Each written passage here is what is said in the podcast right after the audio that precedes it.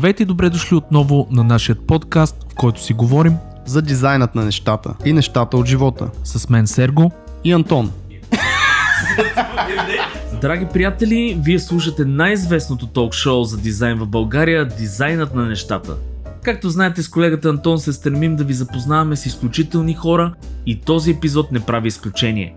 Нашият нов гост е човек, преминал през много различни форми на дизайн, преди да намери истинската си любов – модната фотография. Поканили сме Пламен Гаврилов – Плам. Пламен ще ни запознае с някои фундаментални принципи в този бранш. Този епизод ще си говорим за дългият път и намирането на истинското призвание. Ще си говорим за фотографията като изкуство, ще си говорим за това дали е трудно да си обграден от красиви жени и да си вършиш професионално работата, както и за много други интересни неща, свързани с модната фотография.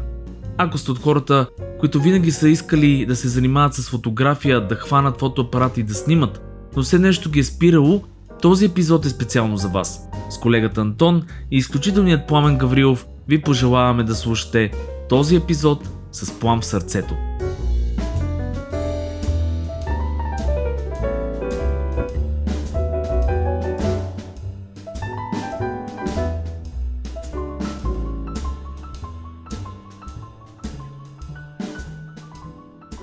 Здравейте!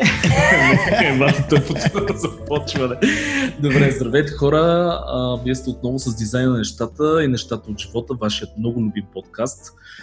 Ние сме трима отново в всякакви студия, защото както виждате сетъпа, аз съм някъде, Антон е в тях и това е гостът ни, който е Пламен Гаврилов в неговото студио. Здрасти, Пламба! Уоу! Радвам се, че и аз доживях да бъда гост в този така популярен подкаст. Значи такова светило като теб няма как да не бъде поканено в нашия.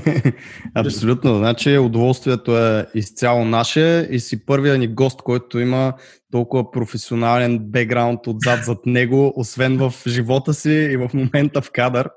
Мен чак ме срам, между другото. С тия штори отзад деци. Защото от другата страна на студиото има и зелен екран, но няма достатъчно време да разуча. Как примерно мога да лайфстеринг в Марс, примерно, или някакъв. Това ще е тотално яко. Да, тотално яко. Да, да споменеме с две думи, само че това е всъщност и първен и фотограф, между другото, защото до сега не сме имали фотограф. Гост. Да, имали сме, може би, заченки на фотография в различни други гости, но професионално само с това да се занимават. Пламен е първият и според мен ще си говорим много яки неща за хора, които се интересуват от фотография или някакси търсят този път професионален да поемат. Сигурен съм, че Пламен ще ни разкаже много яки неща и ще минеме и може би или няма да минем без глупости този път. Сигурно ще има мацки, ще има зърна, както зърна с Photoshop и подобни такива въпроси, които ние сме подготвили. Да. Понеже започваме винаги с откъде си тръгнал, защо фотография и разни такива много далечни вече въпроси, бих те помолил само, ако можеш, за слушателите ни, които не те познават, с няколко изречения, просто да кажеш наистина от малък ли искаш да се занимаваш с това, минал ли си през нещо друго и си стигнал до това и така нататък. Имаш ли образование в тази сфера? От малък нямах абсолютно никаква представа, че ще се занимавам с това. Общо взето, като ученик учих в гимназия специализирана за компютъри, техникум този. Ти си другото в нашето сестринско училище, защото аз съм учил в Правец, а ти си в... сестринско бе, братско. Добре да е братско, нека бъде. Предвид, че те училища бяха изцяло с мъже, малко стана сестринско, но да. Да, прав си. Но да, в така популярното това е случих и осъзнах, че там нещо не ме влече толкова много. Частта с компютрите и реших в последния момент да кандидатствам в Техническия университет Инженерен Дизайн. О, шок! Аз съм кандидатствал там. Тук от всяка шило с нещо работя нашия този подкаст. И за един месец преди курсовете трябваше да седна за пръв път да рисувам. Малко беше така доста импровизирано и успях да влезна някакси. Оттам така се запалих по дизайна, с готини хора се срещнах. И първоначално, често казвам, исках да се занимавам с автомобилен дизайн, защото също от малък това доста ми харесваше. Но се оказа, че може би така не вложих достатъчно време за това, защото общо взето световен мащаб, доколкото съм запознат, професионални автомобилни дизайнери са по-малко, отколкото професионалните баскетболисти в NBA. Та един вид там трябва да си наистина на някакво много високо ниво, за да пробиеш, което означава да се отдадеш супер много. Аз тук ще прекъсна, между другото, и ще кажа само, че аз нагледно съм виждал какви дизайни си правил за коли и мога да твърда, че бяха на много добро ниво тогава. Имаше един период, който се опитваше да, нали, да пробиеш с това и наистина нещата бяха много професионални. Жалко наистина, че няма много реализации. Аз имам друг познат. Ние сме имали с него подкаст, но не към дизайн нещата. Той е сърбин, той работеше за... Дарко Маркович се казва. Той работеше, мисля, че изслужа за Кия или за... Той е работил това нещо и той каза, че е много трудно. Мисля, да се влезе. Там общо да конкуренцията е жестока. Да. И след това какво? Реши порисува малко коли. Да, след това реших малко тази идея да пробвам, което беше интересно, но така или иначе там не се задържах много, защото в един странен момент така получих оферта в един онлайн моден магазин да започна работа, което беше супер далече от мене и все пак реших да се пробвам. Там започвам да се занимавам с обработка на снимки и постепенно, тъй като видях, че се справям, и повериха изцяло да отговарям за качеството на снимките, т.е. да съм връзката между ретуш и фотография.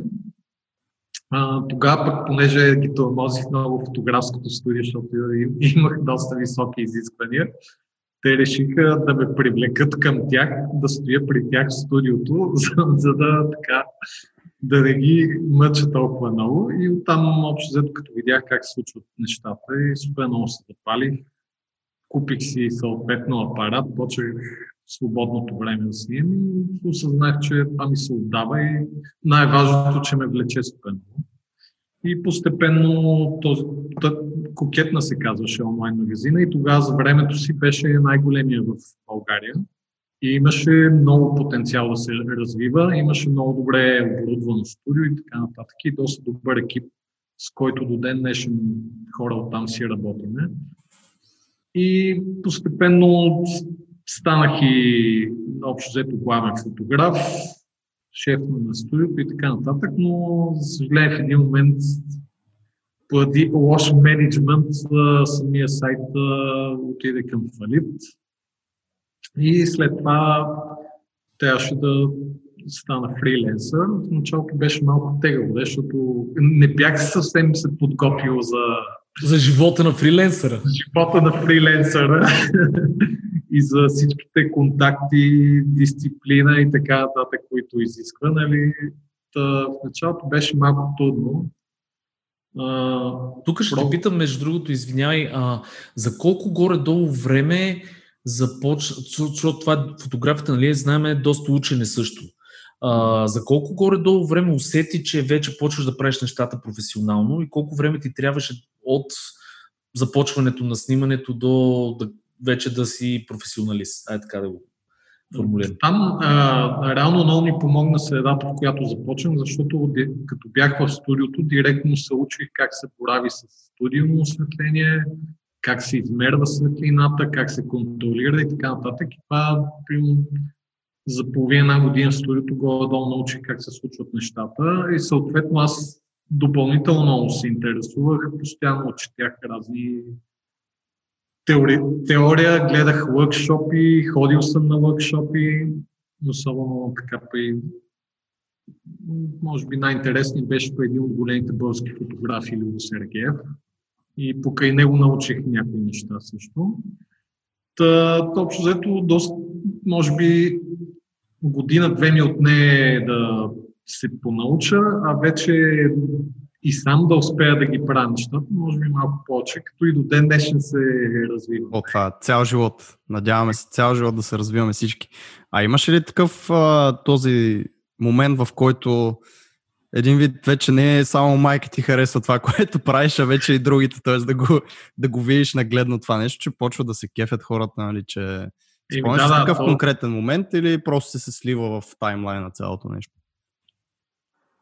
Тоест, кога да разбереш, че всъщност наистина те бива, така да се каже. Може би след като ми се довериха аз да снимам в студиото и аз да поема нещата, видях, че се справям с това, защото реално преди мене бяха професионални фотографи, които от години с това се занимаваха. Аз реално стоим с 1-2 години опит, общо взето поех студиото и правих нещата на същото ниво и да. Точно това беше миналия епизод, просто си говорихме точно за импостър синдрома, предполагам си запознат и си го чувал. Или не. Импостър синдрома, значи ти си един от малкото, които може би не го усещат. Това е когато са ти поверили нещо, обаче ти се чувстваш все едно не си достатъчно добър, така да се каже, т.е. за него. И имахме цял епизод и просто за това ми стана интересно. Един вид съмнение, да, в самия себе си. Да, в уменията си. Да, в уменията си. Аз ще искал, то според мен винаги е хубаво да имаш леки съмнения, защото това те мотивира общо взето да се развиваш. А не да се биеш гърдите само. Да, да лежиш на стари лаври. Като цяло, естествено, било ми е притеснено, ама общо взето на мен философията ми е, че като са ми поверили за някаква задача, няма, спрял ли са ми, няма вариант да се откажа и да кажа не мога. Та е много добра нагласа и ти ми изглеждаш, не знам защо, но ми изглеждаш някакъв много спокоен и уравновесен човек. Кажи сега, имаш ли някакви такива религиозни, буддистки разбирания, вярвания, медитации, работи? Не, защото не, аз като цяло не съм много по тези философии, но да, между другото съм доста вродено спокойствие, имам, което, честно казвам, не винаги е в плюс, защото понякога някои хора изискват малко да се по-остар с тях. Има мачкане. Да има мачкане. Разбирам те напълно. Да, много. Сергей може да ти преподаде някой урок как да ги мачкаш, ако трябва. Още не, но скоро може да се случи. Защото никой не знае. Всички гледат това благо. Тази блага муцунка, това личице, ама иначе, човек, благичко. За тази блага муцуна един тазманийски дявол. Разбираш? Абсолютно. Да. Всяко бъдеш камерата на другата стена, има ли къмшици и шипове? Не, ама между има арт на Миро Петров. Шараут Миро. Да, Мирко, ние сме се окичили тук с негови работи, така че той ни е любимец. И на мене също. Да. Абсолютно. Аз исках Пламен, извиняйте, изказа, че не обичаш да... Вече го, понеже само да кажа, че ние сме с Пламен се познаваме първо от университета, както разбрахте, и сме учили заедно и аз така си го знам за това. Но, Пламен, искам да те питам, кое според тебе е може би...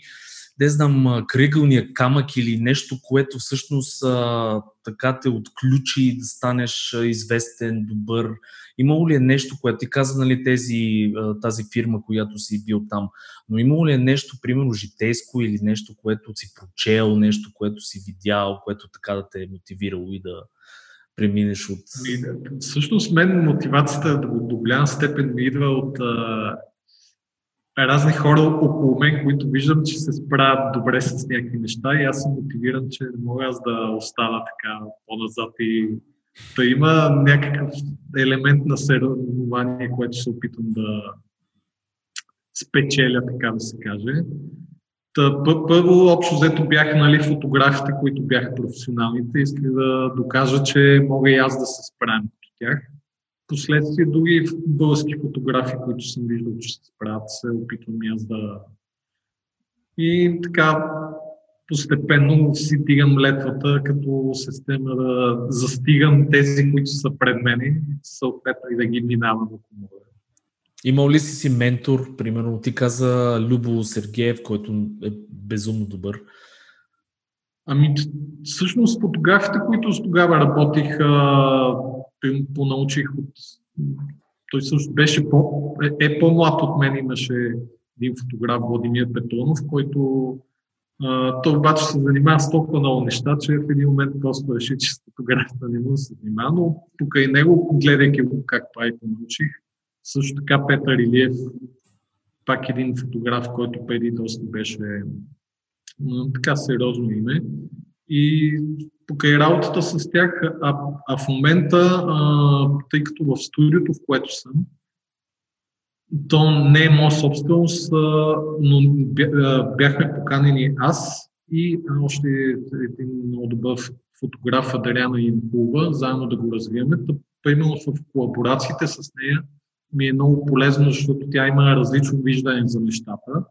И аз, примерно, технически съм по-добре подготвен, така че тя един вид попива от мене знания за светлина, контрол на светлината, ретуш, пък аз да речем попивам от нея виждането за композиция и така нататък. И примерно такива неща са много полезни, аз затова обичам да работя и с други хора, защото винаги има какво да научиш от тях. А и като цяло добрата фотография е екипна работа. Няма вариант в тази област, която аз съм, да съм човек, да си прави всичко и сам да се. Сега трябва да кажа в коя област си точно? Областта, в която все повече общо взето се специализирам, е модната фотография. За мен това е най-предизвикателното от към креативност, от към идеи, начин на изразяване. Общо взето това е, което наистина ми се струва най-интересно и е най-голямо предизвикателство, съответно. Трудно ли се работи с, примерно, с моделки и така нататък? Като във всяко нещо има различни хора. Има някои модели, които просто едва ли не те остават ти само да щакваш, защото просто правят нещата от нас. Има и някои, с които се налага, може би, малко повече да комуникираш. Като цяло някакви много негативни изживяване не съм имал, така че ще повече пъти. Някакви хорър ситуации не си минавал? В принцип имало забавни ситуации, но не е било свързано с моделите. Не е било свързано с някакви абсурдни неща, които се случвали. Значи аз винаги съм си представил, между другото, фотограф, нали го дават по филмите, главният фотограф, той само влиза през една врата и всичко му е направено и той само натиска едно копче и казва, примерно, са скочи, натиска едно копче и излиза през вратата. Така ли? Или има ли нещо общо с това? Предполагам, че в големите продукции на Запад и отвъд океана е така, но тук все още фотографа общо взето трябва да съвместява доста длъжности в една. Общо взето повечето пъти аз сам си сетвам осветления и така, декори и така нататък. За съжаление не е само щакване, но да, след време може би се надявам, че ще стигне. Пожелаваме ти го, човек, пожелаваме ти го. Благодаря. Аз пък си ги представям като пилотите на самолет, нали, влизат такива на забавен кадан с някакви шарп, такива изгладени, всички стюардеси към тях се обръщат такова и те си минават и отиват да пилотират самолета, нали? А всъщност... В тази връзка един много хубав урок, така, който преди време научих, понеже пак в Кокетна, докато бяхме, снимахме едно лято супер готината сесия по морето. Между другото не е лошо това като изживяване. Не, звучи ужасно. Морето да снимаш, да. И там трябваше да снимаме едно видео,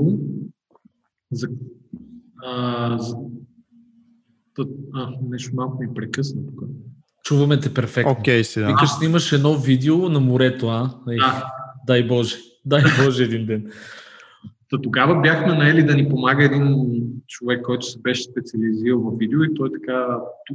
Тогава едно от нещата ми бяха направи впечатление, че каза, че когато ти си фотографа или оператора, няма значение, ти трябва да си най-готиния пич на терена.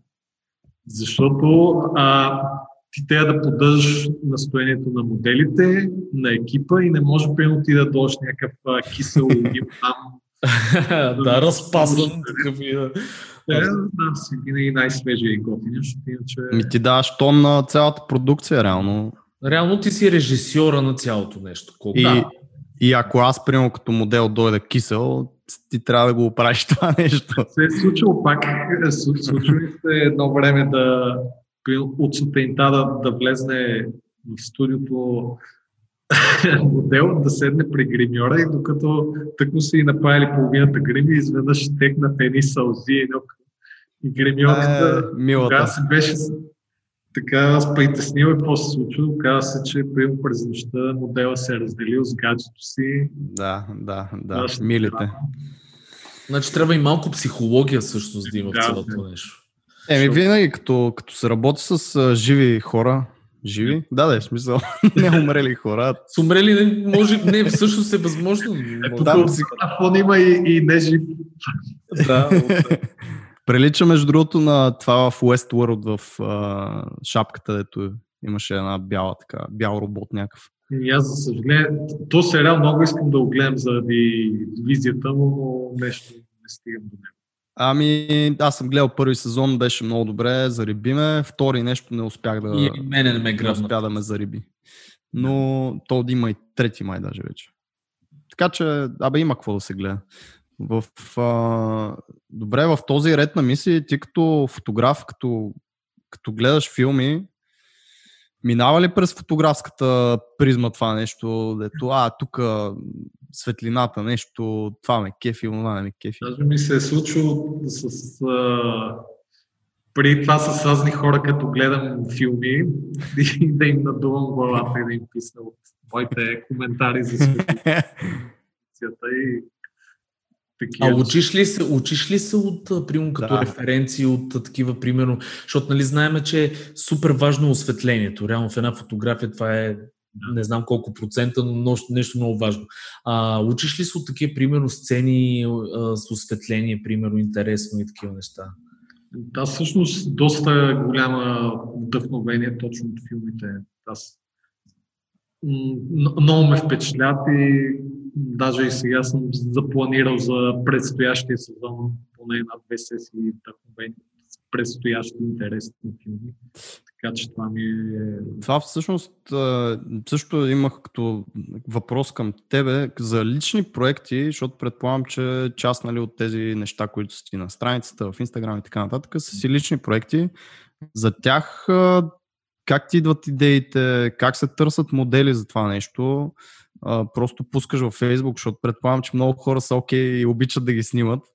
Така че не знам, трудно ли е, лесно ли е. Това с пускането във Facebook според мен е малко рискован ход, защото аз предпочитам, ако мога да си селектирам моделите, да не разчитам просто на кой ще... Как става това? С някаква агенция? Вариантите са два, или чрез агенция, или вече с модели, с които се познаваш и си работил и знаеш как работят. И двата варианта ги използвам. Естествено, с агенции също е хубаво, защото повечето модели там са подготвени, знаят за какво става дума и така нататък. А иначе личните проекти като цяло за мен лично е много полезно човек да прави, защото първо, че според мен по-голямата част от клиентите те подбират по личните проекти, а не толкова по комерциалните. А и второ, това ти дава шанс да се развиваш, да пробваш нови неща. А и естествено са най-удовлетворяващи, когато получиш желания резултат. Да, и аз това си го сравнявам примерно с пътуването, защото едно е, нали, да си работиш само дневната работа и примерно да си седиш само в България, друго е да излезеш извън България, нали, да започнеш или в случая на работата, нали, да почнеш странични проекти да правиш, да пробваш от тук, от там, трябва ти различни скилове, които трябва да поразвиеш или да доразвиеш. Тоест, наистина, страничните проекти много развиват и на нас, примерно, това не е един от страничните проекти, да кажем, този подкаст. И малко или много сме развили някакви умения Аз замислих какви умения точно може да развили, но да, може би е така. Аз веднага ще ви кажа, според мен е едно от нещата, те ми прави впечатление, защото първите подкастове, като ви гледах, преди тогава аудио такива неща, малко, нали, ми се това ще беше малко по-скалопено, е. По-скалопено беше в началото. Ако имаше сценарии, че малко имаше някакви неща, сега е по-различно. Сега е free flow, между другото, да, горе-долу се напасваме вече, водим някакъв разговор. Малко сме като преди обед с Деси и Сашо Кадиев. Ама не, много, много хора не знаят всъщност, че ние сега колкото и зле да звучим, всъщност звучахме много по-зле преди това. Значи хора, че... има и по-зле. Сега ми се това на доста добро ниво. Fishing for compliments малко в момента. Значи аз искам само да ви върна малко. Абсолютно съм съгласен с вас на тема лични проекти, защото в личните проекти, според мен, човек си влага сърцето. Нали? В смисъл, това е нещо, което не гледаш да имаш външно влияние, не гледаш нещо да е комерциално, гледаш да направиш нещо, което е готино, което тебе те кефи. Да. Така че напълно разбирам това. Сам си шеф. Пак в този ред на мисли, тогава има ли някой проект, който така ти се откроява в момента да го споделиш? Нещо, емблематичен. Емблематичен за Пламен Гаврилов. Примерно един от последните проекти, които правих, много ми хареса. Пак тогава беше колаборация с Адриана Инкова, с която споменах, че си работиме често, и тогава общо взето то малко съвпадна и с тези ексцесиите в Америка на расова основа. Аз като цяло гордея се с това, че никога не съм имал някакви предразсъдъци към раса, етнос, ориентации и така нататък. За мен лично аз гледам да съдя хората според това какви са и какво могат да не според такива неща. И в тази връзка бяхме направили една много готина сесия, която беше точно с, така да се каже, различните нюанси на кожата и се получи супер готино, защото и момичета бяха много различни. И се станаха едни доста цветни кадри и с супер настроение. Как се сетъпва? Между другото, мен това ми е много интересно, цяла сцена. Смисъл, нали, там имаш декори, ти каза, имаш осветление, имаш примерно други фактори, като време, нали, нормално осветление, ако е навънка, което от слънцето или там облаци или каквото е. Как избираш кога да снимаш, примерно, трудно ли се сетъпва? Разкажи малко за този процес. Тази сесия, да снимахме, тя беше в студиото. Сега, откакто съм в това студио, което е доста голямо, тук вече позволява свобода за много хора да снимаме неведнъж.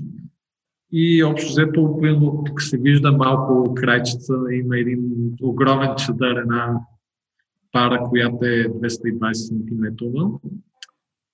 И общо взето гледах да използвам такива голями източници на светлина, достатъчно отдалечени, за да може горе-долу еднакво да са осветени моделите, тъй като имаш една група от хора, освен ако не е тъсен ефект, трябва да имаш така по-очко светлина, за да може да няма единия да е по-светъл, другия по-тъмен и така нататък. Та общо взето бях направил два сета с осветление, като пък другия сет беше на една маса.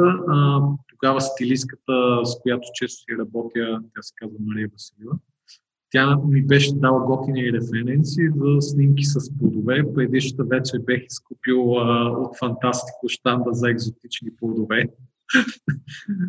Включително някакви от сорта на папая и така нататък. На единия сет бях разположил плодовете като декор и бях направил една така по-бюти визия, а на другия сет бях направил осветление, което да става за цял ръст, което да, пак е с тези по-големите модификатори.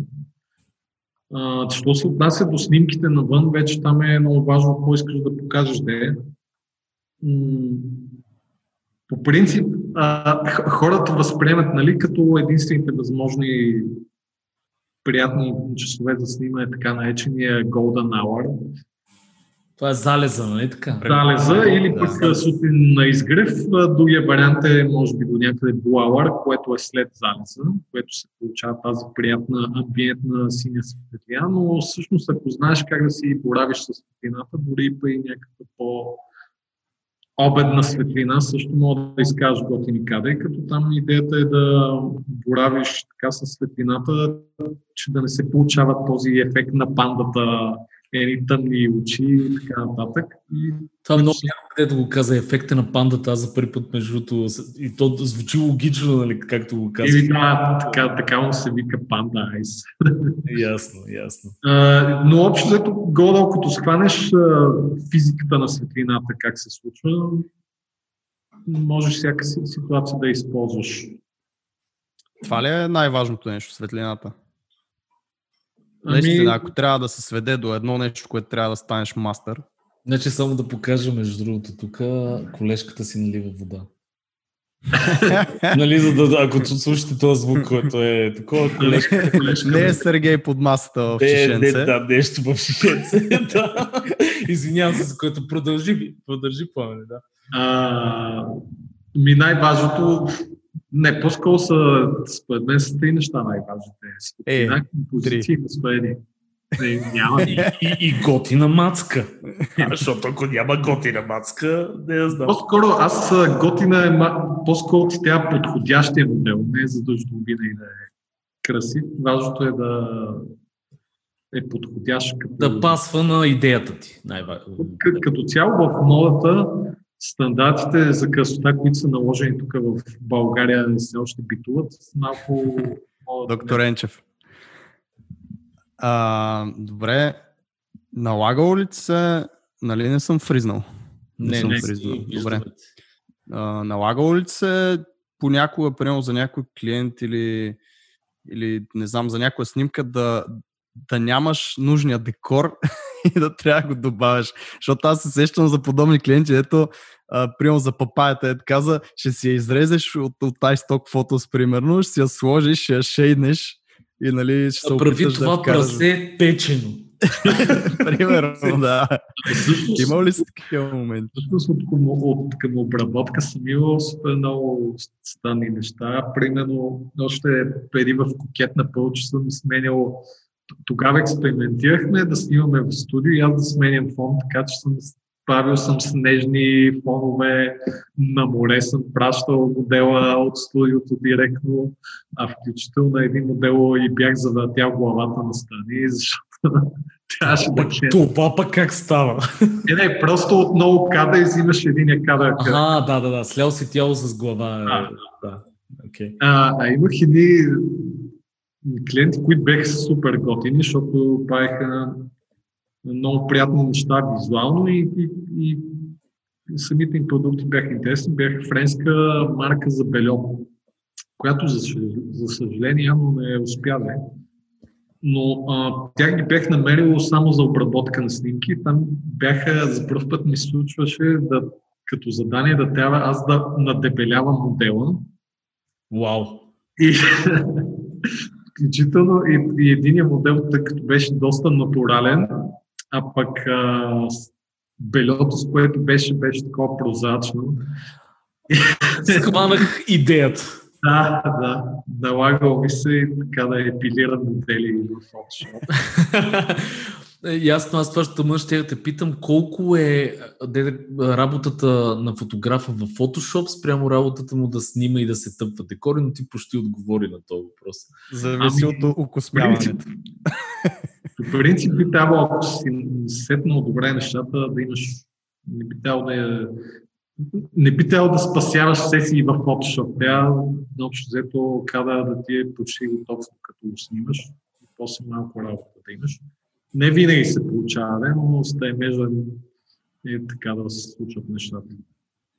Защото като цяло, едно нещо, което примерно се опитвам да оптимизира, е точно времето ми за обработка на кадрите, което все още ми изяжда голяма част.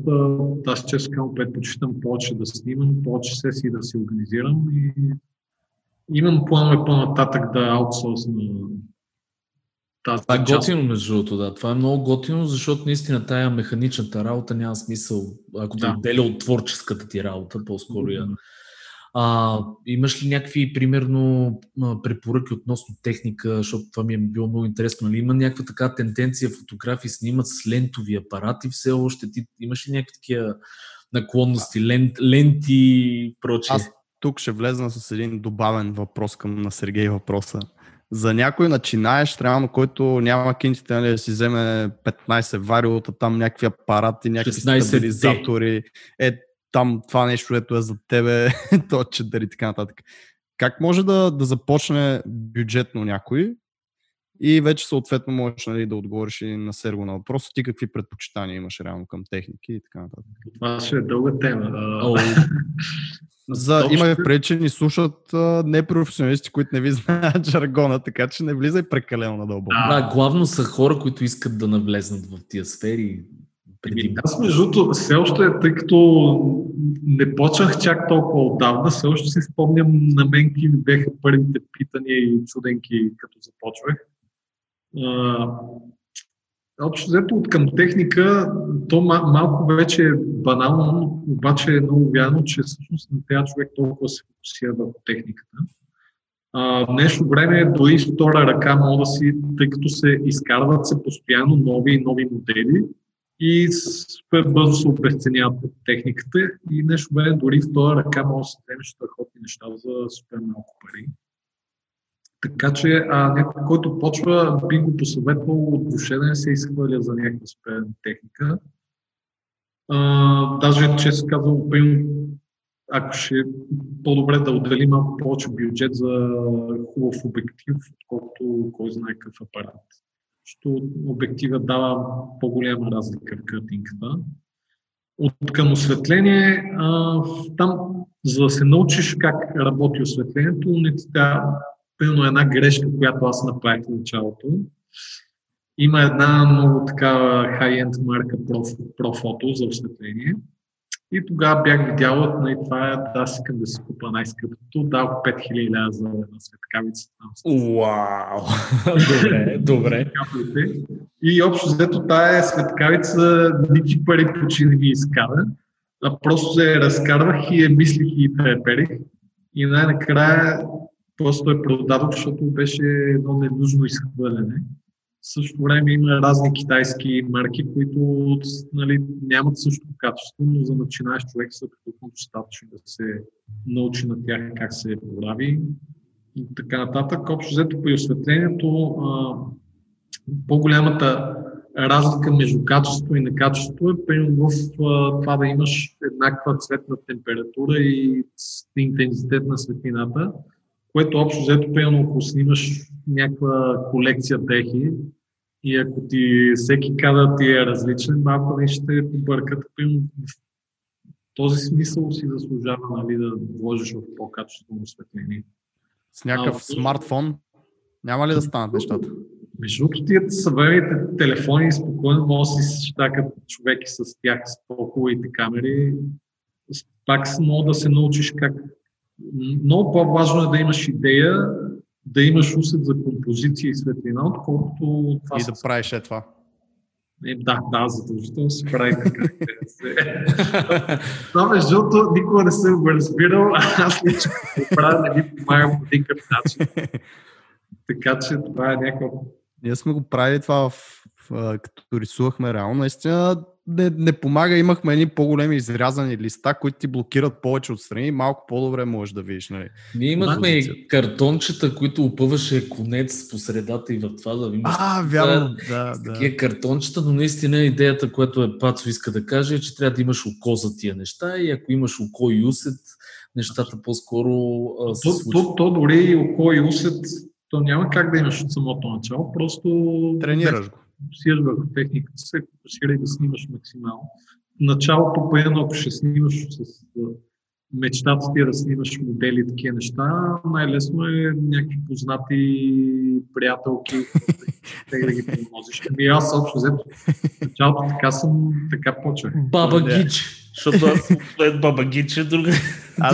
Аз си представям Представям си някакъв крипи такъв човек, дед по улицата само ги събира от улицата. Кой искаш да те снимам?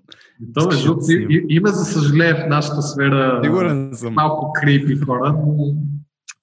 Ами, аз познавам, да, жени, на които са им писали реално с подобни реквести, обаче не е по някакъв як начин, нали? Да, сещате се за какво. Еми, за съжаление, да, има най-малко хора, които са общо взето използват снимането по-скоро за свалят и което... За форплей. Еми, да. А иначе, да се вързвам на тази тема, която му пита сега и за аналоговата фотография, това е нещо, което от няколко години насам доста силно се завръща, включително разни производители на стари ленти почнаха на много да си правят. И мен ми е адски интересно и преди кризата даже бях така си отделил някакъв бюджет. Исках да си взема сердофламатен лентов апарат, който е малко по-скъпичък, ама малко ги използвах тия пари за това, но ми е останал като идея, защото първо, че снимането с лента ти дава едно коренно различно изживяване, тъй като дигиталното малко те разглезва да снимаш по някаква като ненормален пет. По 1000 кадра. Да. Докато снимането с лента те кара да забавиш и да наистина да премислиш добре нещата. И другото е, самите ленти дават повече, си го има натуралния шум, който е много по-приятен за окото и съответно като цветове и преливки все още е така дигиталното на моменти има какво да догонва. И аз съм чул също между за лентовите апарати, ама знам, че там сетъпа е доста... Мисля, трябва да имаш вани за промиване, специални светлини... Аз лично като проучвах този въпрос, реших, че това е излишна занимавка. По-скоро другия вариант е, има скенери за филм. Ага, да, високо такива резолюционни скенери. И това ти според мен ти беше също. Реално, странното е, че днешното аналогово снимане всъщност е голяма част и дигитално, защото ти дори да проявиш лентата и да я сканираш, ти после пак нагласиш цветове на Lightroom или Photoshop и така нататък. Така че... Мен... Да, смешено е, да. Това ми е много интересно как винаги се връщат модите и се връща ретро и винтич и някакви такива неща, но ако направим аналога с, примерно, дигитално рисуване и аналогово рисуване, да направим аналога с аналоговото рисуване, виеш ли за какви умения такива значи, говоря ораторски, че толкова сме развили за 70 епизода, че това не мога побярвам. Та исках да кажа, че дигиталното толкова се развива в момента, че наистина не знам колко си струва да отделяш време. Естествено, то е друго за някакви лични неща, за хобби и така нататък. Да си рисуваш картини е окей и не го отричам изобщо. Има си художници, които си много големи и само с масло рисуват и така нататък. Но толкова много се развива и толкова много почва да имитира, че ти спокойно можеш да залъжеш някой, дали аналогово или дигитално това нещо. А пък имаш добавената стойност на Ctrl-Z, нали? И ми е много интересно, може би в момента просто още не е стигнал чак до там самата дигитална фотография и техниката, нали, че да ги има тези разлики, за които говориш в естествения шум, в цветовете, в преливките, но по някое време ще ги настигнат, нали, или ще ги подминат. И не знам защо. Честно казвам, ти с обработка пак мога да постигнеш същия ефект. Така че основното е по-скоро изживяването. Точно, да. Наистина, както и при боите, примерно, наистина да седнеш, да дишаш там боите цял ден, примерно. В смисъл, друго е. А и другото, което е, че специално в средния формат, така се казва, значи стандартно на тези, които не са много запознати да обясня, стандартно се води 35 мм в фотография, а средноформатните са общо взето сензори или ленти, които са веднъж и половина, 2, 3, 4 пъти по-големи. И те реално оптически ти дават със по-различно изживяване. И там разликата е, че при средния формат дигиталните камери повече все още са твърде скъпи и второ, там сензора им реално не е толкова по-голям от стандартните изпретни толкова като при лентовите апарати, средният формат е наистина много по-голям. И това от към дълбочина, от към перспектива на картинката ти дава все пак малко по-различно оптически изображение, което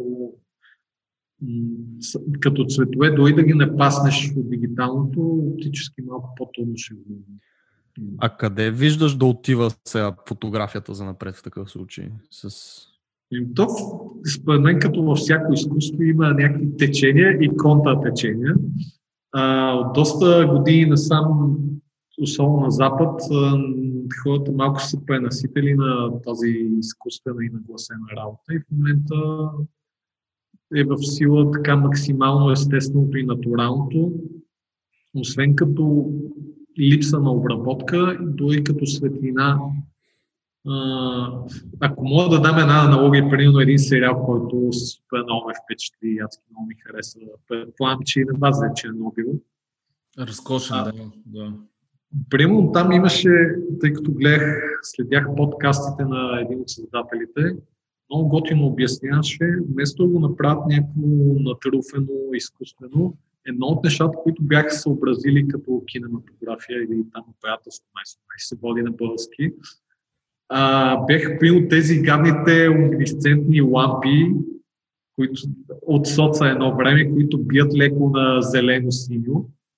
И примерно бяха направили тази естествена светлина, която не е много приятна за кожата на актьори и така нататък, обаче ти дава това усещане, че нещо истинско случва. Така че и в фотографията това общо взето има някакъв стремеж да се използва някаква по-естествена светлина, която не е толкова благосклонна към чертите на модела, за да хората да го усетят по-близко до себе си, а да не е някакво такова супер извайно, изпипано и да ти изглежда изкуствено. Знаеш на какво ме навежда това?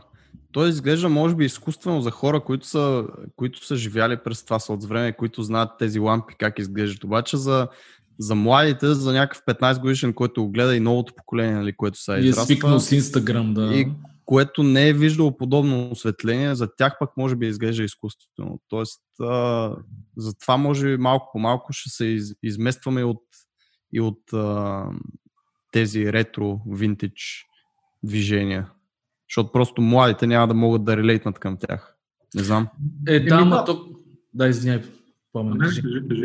Идеята ми е такава, че абсолютно това, което Антон казва, е така, обаче ние имаме подсъзнателно възприятие, според мен, за естественото. Защото, снимките в Инстаграм ги гледаш много по-малко, отколкото като се разхождаш по улицата и виждаш какво се случва като осветление. И хората имат този вроден усет, който е за естествено и разлик. Аз във филмите искам да кажа, нали, само това исках да добавя, че във филмите също, ако се замислите, примерно Батман е абсолютният пример за това, как от пресилени комиксови такива едно време, нали, стойки, чупени и подобни, направиха доста по-реалистични филми и го показват като човека прилеп, нали, в смисъл човека, който всъщност се е маскирал и играе ролята на Батман. Така че и Жокера беше абсолютен пример за това. Жокера последния е тотално, нали, ментално как се променя и от нормален човек какво му се случва, през какви драми минава, за да стане Жокера. Така че в фотографите навсякъде е така спомня. Това между другото е точно много добра аналогия, защото и аз Батман наистина много добре показва трендовете, как се движат нещата. Как от едно време на Тим Бъртън с изкуствените сетове, до натуралните на Кристофър Нолан, до пълната измишления на Диси, които ги направиха абсолютно. Най-накрая да се върнат към естественото с Жокера. И то си вече кое е успешно, кое не е, хората кое как възприемат. Аз съм много съгласен с това, че хората генерално в момента търсят някакви по-добра връзка с естественото, с природата, просто защото сме толкова свързани с технологии, с техники, с интернет, с екрани и всякакви такива неща. И има едни такива движения. Вижда се наистина, че изкуството и музиката и филмите и сериалите, всичко отива на малко по-към естествени неща. дори Netflix, колкото и да ги хранят в момента, че малко правят такива бързи продукции един вид, т.е. все едно не влагат много, обаче там пък чарате, нали, точно това, че са снимани, все едно аз се седа тук и снимам, примерно, а не е толкова доизмислено, доизпипано, нали, точно тези неща, които трябва хората да седат и да ги мислят там, режисьори и така нататък, примерно една седмица, точно тези неща ги правят малко или много неестествени, нали, докато ако седнеш е сега да го направиш първи дубъл е така цак, нали, би било малко по-естествено един вид, може би. И да, защото иначе хората не могат да релейтнат към някакви нагласени ситуации. И дамек виждаш и фотографията на там, което всъщност за тебе като фотограф това е много яко. Имаш пъпка, оставам ти тази пъпка, няма ти я бараме. Те си казвам, първо, че аз едно време пак там като почвахме в Кокетна, в началото имаше един период, който кожата се замазваше до безобразие и мене напълно се повръщаше от такива обработки. За щастие тогава всъщност едно от нещата, които се оплакваха клиентите, че нещата са твърде изпипани и те не си по-скъп и пристигне нещо, което не е като на снимката. Точно тогава малко ми е писнало и на мен общо взето философията ми е при обработката на кожа специално.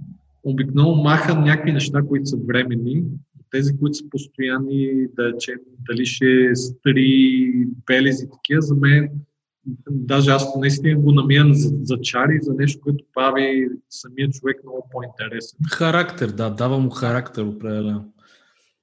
Така че, да. А как, аз примерно за характер сега, като стана дума, си спомням, че като бяхме в университета, много по-яко ми беше, колкото и тъпо да звучи, да рисувам голи баби, а не голи млади жени. Защо? Обяснявам хора, не съм извратеняк. Не знам дали искам да знам защо. Да, именно, и аз съм малко притеснен. Няма значение, започнах вече, ще го разкажа. Защото възрастните хора като цяло са, нали, то беше шега за голи баби и така нататък, но дори да рисуваш облечен модел, да кажем, при възрастните хора много по-лесно се хваща характер.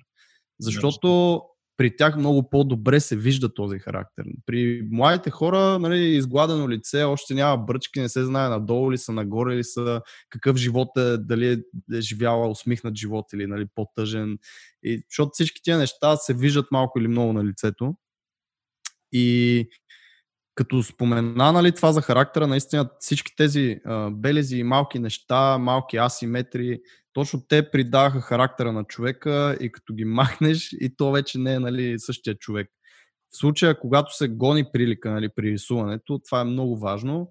При фотографията, доколкото разбирам, когато правиш фешън фотографи, където акцента трябва да е, нали, дрехата или продуктова фотография, където трябва да е продукта, това сигурно може би играе по-добре, може би е по-добре даже да го изгладиш този характерен вид. Или не знам, може би аз нещо бъркам. Как мислиш? Ами то това вече много зависи какви са целите на клиента, защото примерно, ако е някакъв бранд, който е достатъчно силен и говори за себе си, наистина може да живия модел да го почти да го направиш като изкуствен манекен, да е някакъв съвършен, който просто върху него стоят дрехите, но ако искаш да предадеш някакво усещане, лайфстайл, емоция, която примерно клиента изцяло да се отъждестви и да си представи, да речем, един цялостен аутфит, който ще му донесе също настроение, тогава е по-готино да оставиш естествения вид на кожа, емоция, ако искаш и така нататък, така че това много зависи какви са целите на клиента и какво иска да покаже. Аз лично се опитам с някакви брандове, с които работя, нали, така да ги разчупа, да са по-смели в някоя степен. До каква степен ти дирижират, примерно, клиентът ти дирижира нещата? Ти казва, примерно, ти му предлагаш, ай, сега ще е по-естествено, и той казва, не, аз искам да е супер цветно, супер пластмасово, тук махни това, там напред. Има ли го това нещо при вас? Ами, пак е от клиент до клиент. Има клиенти, които си имат предварително изградена визия и какво да правят. Ми се е случва и клиенти, които изцяло оставят на... Както трябва да бъде на специалиста, на фотография. Да. Ами, те понякога те са стигнали до тази си визия и защо искат нещата. Дори когато стават на мене, аз все пак гледам горе-долу да се съобразя какъв им е таргета, да не правя някакви... Да, ние това не малко път сме оказвали. Клиентите си знаят много по-добре хората, много по-добре таргета, много по-добре продукта. Затова стига да са обосновани исканията, а не искам зелено, защото ме кефи зелено. Даже ти улеснява на теб работата, както и на нас, нали, като дизайнери, да. Те да си знаят какво точно искат. И да, честно казвам, понякога даже ми е полезно, като клиента е на терен и общо взето види, казва, да, искам това, такова место. Добре, а ти как намираш клиенти като фрилансър, имам предвид вече, нали? Всъщност сега като фрилансър ли работиш? Да, как намираш клиенти или те ли те намират? Еми, сега май са още маркетинга от останалостта е най-ефективния. Това е най-доброто.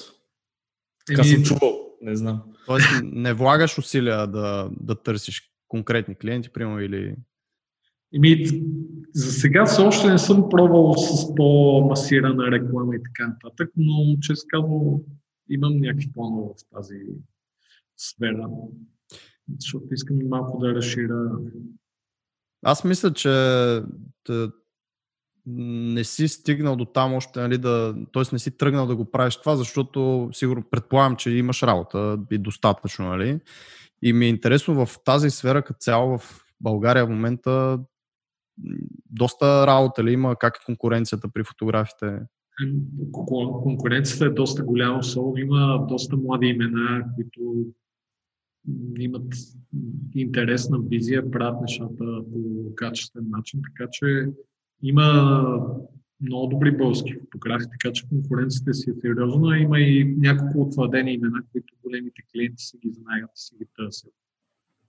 Така че не е толкова лесно да се пробие. Като работа малко е на период.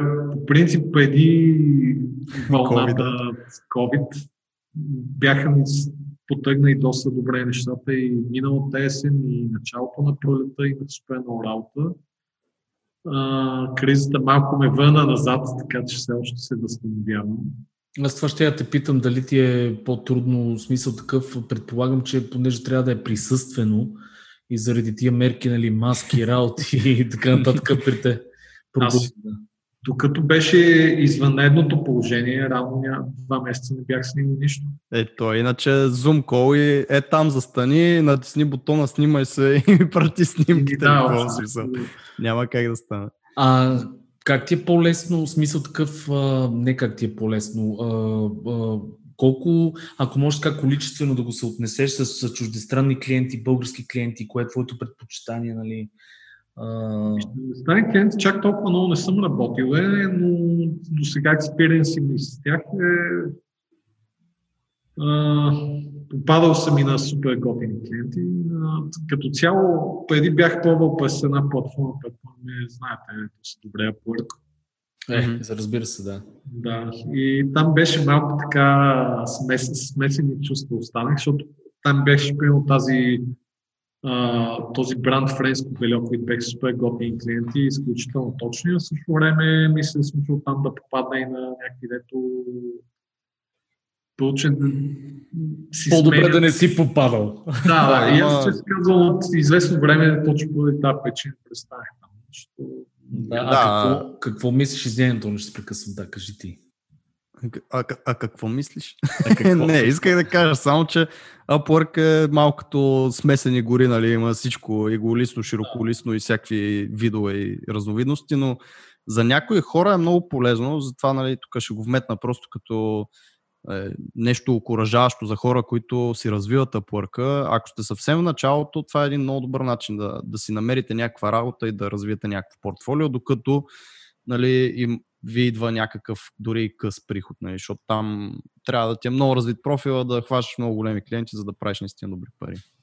Това е по Upwork. Аз като цял съм много за такива платформи, защото реално дават шанс на всеки да достигне до пазара, така че просто в някакъв момент, нали, малко Но се попада на всякакви, абсолютно съм съгласен и трябва да се внимава с кой се комуникира и колко време им отделят. Защото там няма, трябва да се внимава, просто ако не ви кефи, трябва по лесен начин да се разделите. Честно да ви кажа и с клиентите също. Сега, аз винаги съм го приличавал като връзка с приятел, където се казва. Има такива токсик relationships, които са кофти, дори и голям клиент.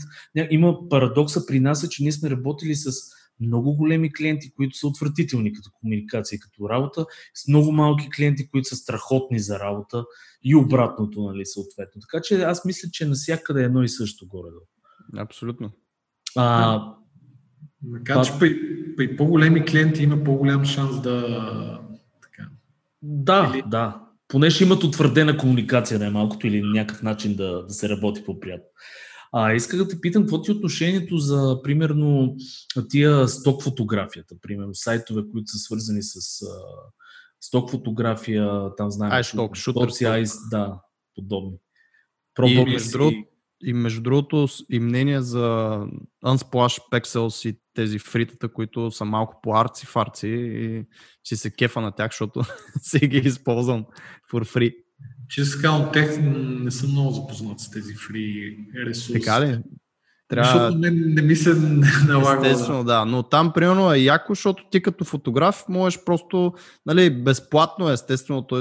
ти си качваш някакви снимки, които да се използват, но се ползват много и за recognition, просто за самото име е окей, добре, за сток. Сток фотографията е готино нещо, но пак е нещо, което трябва да отделиш доста време, за да почнеш да получаваш възвръщаемост. Мислил съм сигурно, за сега все още не съм се занимавал. В принцип знам, че има и българи, не им помня имената, те са много сериозни в тази област и съм виждал разни модели, постоянно ходят на някакви фотосесии на екзотични локации, примерно там Сингапур, насам натам. И обаче те подозирам, че си натъпали доста сериозна библиотека в различни области, така че те могат да си позволят да се издържат от това. Наскоро гледах, аз имам няколко много любими YouTube канала с фотографии. Спомени няколко. Едните са една двойка от LA, ако не се лъжа, Mango State. И другите са повече, между другото, сега се замислям, че са повече в аналоговата фотография. Има един белгиец, страхотен, Уилям Вербек, мисля, че се произнася. Той пич супер много ме запали, защото нещо, което супер много ме впечатля, че той ходи по някакви места, дето преди време, ако бях минал там, никой нямаше да забележа някакво невзрачно и просто намира някакви композиции, детайли от нищото, ги прави да гледат, да изглеждат страхотно. В тези Mango State наскоро мъжа от двойката имаше точно един много готино в видео в YouTube, който обясняваше точно за пасив инкъм. И точно нещата, от които най-много печеше, бяха разни сток видеа, фотография и той явно можеше и музика да прави, пак сток музика. И всъщност, така като калкулира нещата, в края на годината примерно $30,000 без много да си е давал взор в тази посока, каза, че е изкарал. Така че има смисъл в това нещо. Вреди ли бизнеса, примерно, като тебе, на къстъм фотография, ако мога така да го нарека. Тоест, хората предпочитат ли да си купят за примерно $10 картинка или да наемат фотограф? Как го виждаш това нещо? Аз честно казвам, никога не размишлявам от сорта на кое ми вреди, кое не. Защото пазара сам си решава кое му е от полза и кое не. И по-скоро твоята цел трябва да е ти да се напаснеш към реалностите и към пазара, а не да се чувстваш обиден на света, що някой ти е взел за $10 картинка. Просто ми взели залъка от устата. Рано се надотасвам. Така че според мен и за двете неща си има място. Аз в модната фотография, така или иначе, като снимаш колекции и такива неща, ти няма как сток кадай да вземеш на твоята колекция. Да, аз мисля, че са различни нещата и за двете си има пазари, и за двете си има хора. Както при нас, Сергей, нали, си има хора, които ще отидат в Fiverr за $5 лого да си вземат. Или ще си купат символ от Paint on Envato. Или ще дойдат при тебе и ще им вземеш ни 5 000, 10 000, 20 000 $. И да, ма просто в крайна сметка това пестене или смисъл, според мен влагането в качество в дългосрочен план се изплаща, така че си има клиенти за... Да, разбира се, но аз имам впред, че понеже на мен ми се налага в ежедневието човек, нон-стоп някакви снимки да се търсят, за които абсурдно за всеки един кейс да правиш фотосесия.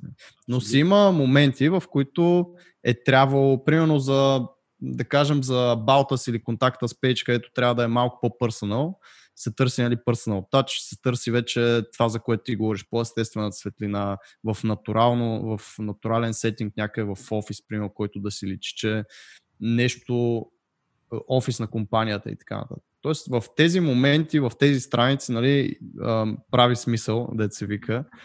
Но ти са даш една добра идея да се фото си с натурална светлина и по-естествен сетинг. То сигурно има, но по-скоро аз бих ти дал тази идея да търсиш подобни големи компании, на които наистина абаута си, контакта с пейджовете и тези по-персонал тим пейджовете им използват някакъв такъв нещо, което не са те, т.е. снимки наистина от iStock и така нататък, и просто да им предлагаш да им правиш фотосесии в офисите. Това е готино, да, това е готино. Ако ти се занимава с такъв тип, нали, фотография, това не било лошо. И то да, но между другото има потенциал, ако се намерят клиенти, които са готови малко така да покажат, че да не са стандартните бизнес пълтети, а да покажат някакъв характер. Точно, да, някакво персоналити. Защото реално всички хора, които... Аз точно това имам преди. Всички хора, които работят в тези компании, са хора като мене, като колегите ми, като Сергей, като неговите колеги, които всеки е малко или много различен, но те, примерно, един е гуфи, друг е усмихнат, третия кисел. И всичко това може наистина да се изрази по някакъв начин, да се сложи на тези страници, защото минаха тези времена, в които, примерно, аз бях човекът студио и никой не знаеше кой стои за това студио. Вече всички са си на персонал, първо, второ име, примерно. Сайтът ти е aladjov.com, там си е aladjov.com. Не е we are doing great world class design, а е, примерно, I am designing shit. Да, между другото, абсолютно те разбирам, да. Между в тази връзка, пак преди пандемията, бях започнал да работя с Съдърланд за пак нестандартен тип бизнес платети за техните служители, което за сега само една сесия направихме, за съжаление, кризата доста неприятно ги удари, но но е ниша. Но е ниша, която може да експлорнеш наистина, защото звучи. Тогава сесията беше на една ледена пазалка и беше доста забавно, защото първо, че не всички от тях можеха да се пазалят. Останах готини и свежи кадри, а не някакво такова типично сухарско. Така, да. Това е много яко. В нашата сфера, между другото, е модерно. Не знам ли знаете да ги рисуват. Почти всички гейм сайтове са с рисувани и Спот, между другото, си направи много готин такъв бизнес. Пича си рисува къстъм портрети и такива карикатурни. Точно за такива сайти. Точно за Балтас. И Мирко беше под сега гледа много карикатури. Да, 1000 карикатури на Мирко, да кажем. Посетете във Фейсбук. 1000 карикатури. Турес ли е на... Карикатурес. Не знам дали е карикатури, но мисля, че на английски го е написал. Във Фейсбук има страничка. Много ме изкефи. 1000 карикатурес. 1000? Не 1000. Няма значение. Всичко окей, да. Да. Ами добре, Сергей, имаш ли някакви въпроси към нашия гост? Защото много як разговор стана. Аз освен да кажа на пацето със здраве, ние да сме си така готини, се усмихнати, честита нова година. Изобщо... Да, малко така прозвуча. Това, което искам да кажа е, че аз понеже Пламен го познавам, пак казвам, от много отдавна и съм видял много така през стъпки, нали, които е извървял и се добър. Интересно, че беше се така, стигаше до много добро ниво навсякъде и в техническия, и с колите там, скиците, и след това, и фотографията. Просто искам да кажа, че се възхищавам, братле. Продължай да правиш супер готини неща. Бих искал да съм на твое място, често ти казвам, завиждам ти благородно. Завиждам ти благородно. И това е. Има моменти, които нещата наистина са много добре, така че... Викаш, розово изглежда отвън с тези красиви модели, но всъщност... Но всъщност и отвътре е розово понякога. Да. Добре, аз също адмирации наистина за това, защото аз нали, не знаех, примерно, че си учил в ТУ-ЕС и така нататък, но ти също си минал през различни неща и не те е било страх нали, да промениш посоката и да започнеш нещо ново, което се надявам и слушателите ни да хванат от целия този разговор, защото е възможно и наистина не случайно толкова много има счетоводители, адвокати, не знам си какво, дето просто решават, че искат да стават дизайнери, искат да стават фотографи и малко по малко, стъпка по стъпка наистина започват да се развият в това нещо и се оказва, че всъщност това е било нещото за тях. Така че адмирации нали, за твоя път и за това, което правиш. И аз пък искам този път все пак да се задържа в тази област, да не прескачам. Вече си направил име и така си задържал. Според мен няма къде да ходиш. Без наистина, предишните ми опити, макар и да не са стигали до край, пак има някакви полезни неща, дори от към визуална култура и така нататък, които усещам, че ми помагат. Аз мисля, че всичките тези неща, през които ти си минал и през които всеки минава, нали, те те изграждат и като човек, освен, нали, и като професионалист, защото пак ние това много пъти сме го казвали. Хубаво е да имаш поне откъсъчни познания в някакви сфери. Примерно има хора, които са дизайнер плюс много добър маркетолог, дизайнер плюс, да знам, счетоводител и може да си направи фриланс бизнеса, да му работи много по-добре. В тази връзка, тъй като, както казах, тук другата половина от студиото на днешния тунъл, да го покажа, е изцяло зелен екран. Опиши го, викам. Изцяло зелен екран е, и който дава така доста интересни възможности да се имплементира в фотографията и виртуална реалност и такива неща. Така че, и, примерно, едно време, като съм се занимавал с 3D, се изкушавам само малко да си припомня да поекспериментирам. Така, значи до година подкаст с Пламен Гаврилов, примерно 3D за VR. Или нещо такова. Или фотография. 3D плюс фотография или някакви такива неща. Да, това ще е много яко. Ами да, защото всичко това наистина ти те отличава от всички други.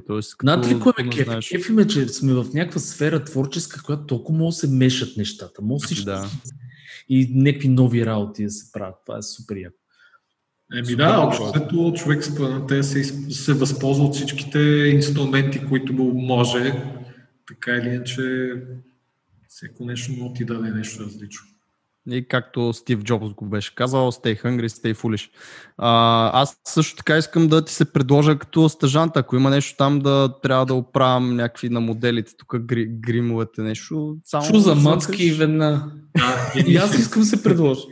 Не може да помагате с осветлението да ги осветлявате. Ще държа всякакви лампи, човек. Всякакви лампи ще насочвам. Разви се оказваш, Сергей насочи тази лампа, Сергей тези зърна. Ще му окапат ръцете там, ама ще държи, разбираш, смисъл, няма да пусне. В тази връзка, между силно, до тук имам около няколко стотин предложения за сигнети. Ама колко от тях са те викали в техния подкаст? Правилно. Не, шегувам се, разбира се, но не се шегувам всъщност, така че да. Момчета, финални думи. От мен е единствено благодаря ти, Пламене, че се съгласи. Стана много яко епизод, че надявам се хората да са се изкефили.